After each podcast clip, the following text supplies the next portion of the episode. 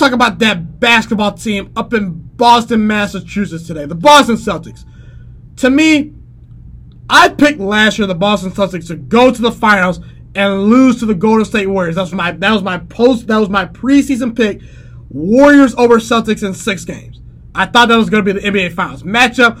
Obviously, the Warriors with Kevin Durant going down, with Klay Thompson going down, injuries derailed them. So I understand the Golden State Warriors not winning the championship last year. The Raptors were a great team, but man, the Celtics last year, huh?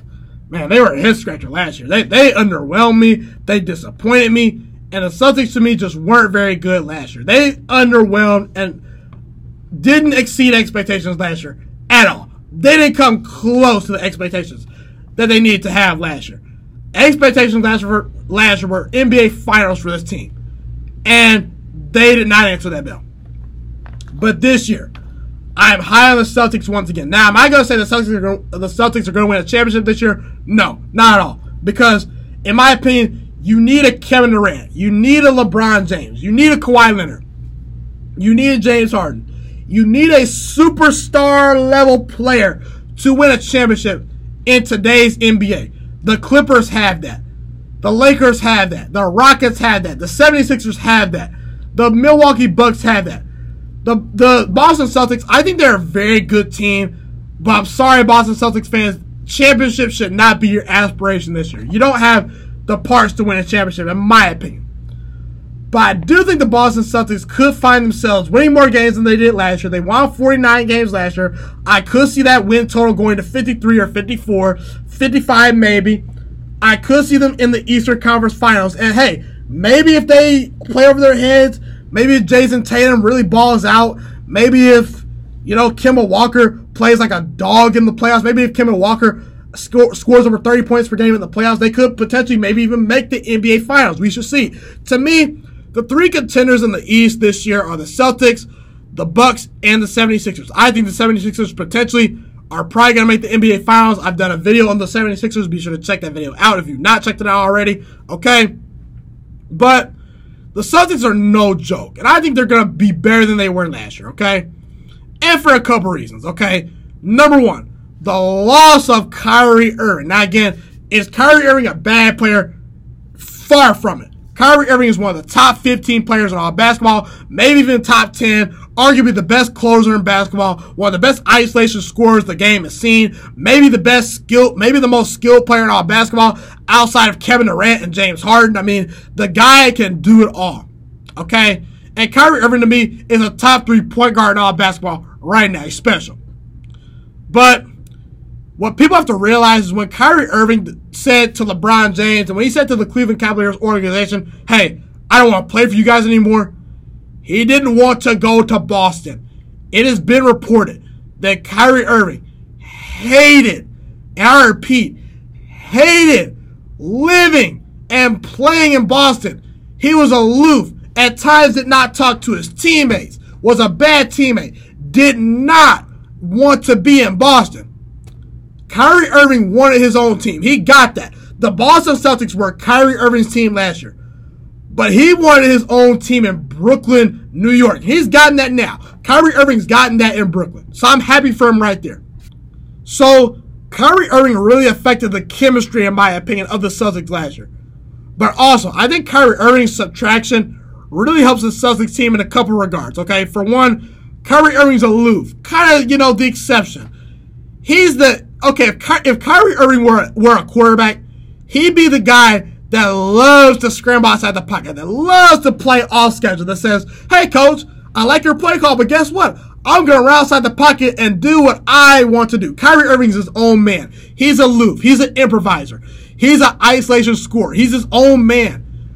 But Kyrie Irving doesn't like to stick to the script. Kyrie Irving's not the most coachable player. He's aloof, kind of condescending, okay? And I love Kyrie Irving. He's a great player. But does he make his teammates better?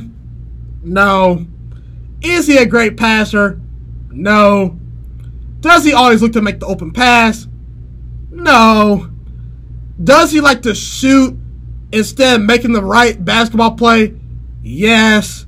Does he like to put his scoring as a priority? Yes. Does he dominate the ball? Yes. Does he love the boogie on you? Yes, and again, that's all great. But for what the Boston Celtics like to do, that's not quite ideal.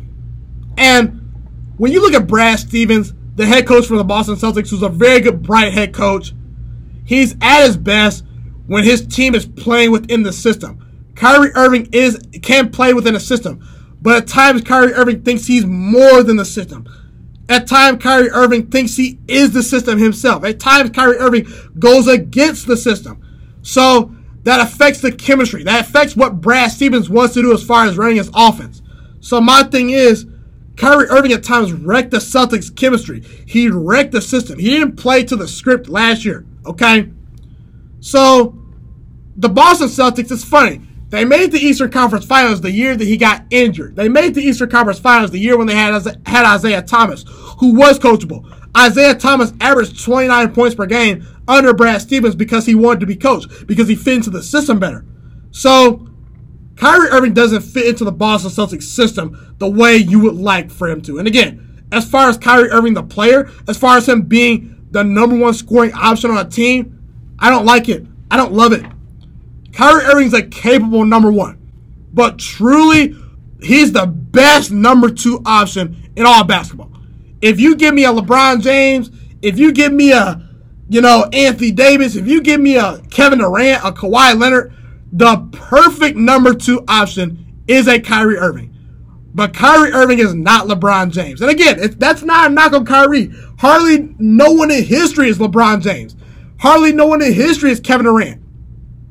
But we gotta call it like it is. He's not he's not a KD. He's not a LeBron. What makes the great elite players, the top five players in basketball, like Steph Curry, like potentially James Harden, like Kevin Durant, like LeBron James, like Giannis at times, like Anthony Davis at times, is that they can drop 30 points per game whenever they want to. They can dominate the entire game start to finish. They can score however often they want to and however effectively they want to. Kyrie Irving, at times, he just can't do that. Kyrie, Ir- look, what makes LeBron, KD, Harden, and all these great elite players so special is they can dominate an entire basketball game for a 48 minute period. Kyrie Irving does it for about 38 minutes. He does it for about 35 minutes. Some nights he might do it for 48 minutes. Some nights he might be on but he doesn't consistently do that night in and night out. That's what separates Kyrie Irving. And when you when you don't play to the system, when you think you're better than the system, it's a problem. It really is. So this is where Kemba Walker comes in. Kemba Walker to me is the perfect fit for the Boston Celtics, okay? This is a guy that at times is a little bit more than his system. At times, it's going to average 30 points per game. At times, it's going to average 25, 26 points per game. Kemba Walker's a dog. And it's a, it's a crime and a shame that he had been playing for Charlotte, okay, the past couple years. Kemba Walker was putting up godly stats on a bad team, and no one cared about it because he was on a bad team and a bad run organization. Now he's going to shine under Brad Stevens, a guy that makes point guards better, a guy that when players fit his system, whether it be at Butler when he was winning a lot of games, when he was winning games with Isaiah Thomas. I think Kemba Walker fits that system perfectly. Also, a guy like Gordon Hayward is going to come back this year fully healthy. Guys, I don't care what anyone says. Gordon Hayward was not healthy last year. He was not healthy. He came back way too soon. Now again, was he still a good? Was he still a decent player? Yes. Was he close to the player that he was back in Utah when he was averaging over 20 points per game? No, he wasn't. So I think that, look, I don't think that Gordon Hayward, because his injury was so serious, he will ever be as good as he was in Utah that one year in 2016, I believe. What was the year? Um, yeah, I believe it was 2016. Yeah, 2016 when Gordon Hayward was in Utah. That was a bad boy. That was a guy that looked like a top 15 and 20 player in all basketball. That was a guy that was dropping 20 points per game consistently on a night to night basis, being the number one team on a, on a pretty good Utah Jazz team. I don't think he'll ever be that, but can he be a top 40 player, a top 30 player? You betcha. A healthy Gordon Hayward? Hey, I'll take it. And then also Jayson Tatum. I think that now that Kyrie Irving is gone, Jayson Tatum is going to thrive. This is a guy that, look, I like Jayson Tatum a lot coming out of college. I loved him coming out of college. And I still think Jayson Tatum has the potential to break out. I really do. In his third season, I think he's going to have his best season yet. This is a guy that's still 21 years old, guys. He still has a lot of room to grow. He's probably going to be an all star this year. And again, you, you leave Terry Rozier at the at the pitcher this year. Terry Rozier goes on to Charlotte, gets his big big contract, gets that big money. I applaud Terry Rozier. I'm happy he got paid. But I didn't buy Terry Rozier for this team because I think Terry Rozier was kind of selfish. He was a guy that you know, asked for a lot of shots. He was a guy that was his own man, kind of like Kyrie Irving. And again, I don't blame Terry Rozier. He wanted to get paid, and he got what he wanted. He got paid. But Terry Rozier didn't fit the Boston Celtics culture last year. So, I get a guy, Gordon Hayward, that's going to come back pretty healthy this year. I get Jayson Tatum, who's not going to have to share the ball with Kyrie Irving, who can play his game, who can, you know, dominate the ball more now that Kyrie Irving is gone. A guy that had a little bit of a slump, sophomore slump last year is going to get better. And then I got guys like, you know, Marcus Smart, Ta- Tacko Falls, Romeo Langford, a guy who they added in the draft that I liked a lot. A guy at Tacko Falls who was a good player in college at, at, at UCF, a very versatile big man. Okay, a guy that I like. A guy like Enes Kanter to come off the bench and give you at times 20 points per game off the bench. Enes Kanter is a scoring machine when he wants to be off the bench. He's a walking 10 and 10 off the bench. At times when he's on, he can potentially start and maybe even give you 20 points per game. Okay? He's a great offensive player. He doesn't play defense, but he will give you points and he will rebound. That's one thing Enes Kanter does. Rebound the ball well and score points in the paint. That's that's a given for Enes Kanter. So as far as the Celtics go, I do not think they will win a championship this year. I don't buy that. But I think they can make the Eastern Conference Finals. I think they can win over 50 games. I think they can be a much more bigger playoff threat than a year ago. I, I get a team with better chemistry. I get Kyrie Irving out, Kemba Walker in. Again, I know Kyrie Irving's a better player than Kemba Walker, but Kemba Walker fits the Celtics better than Kyrie Irving does, okay? I get a healthy Gordon Hayward. I get Jayson Tatum potentially breaking out. I get a much deeper team.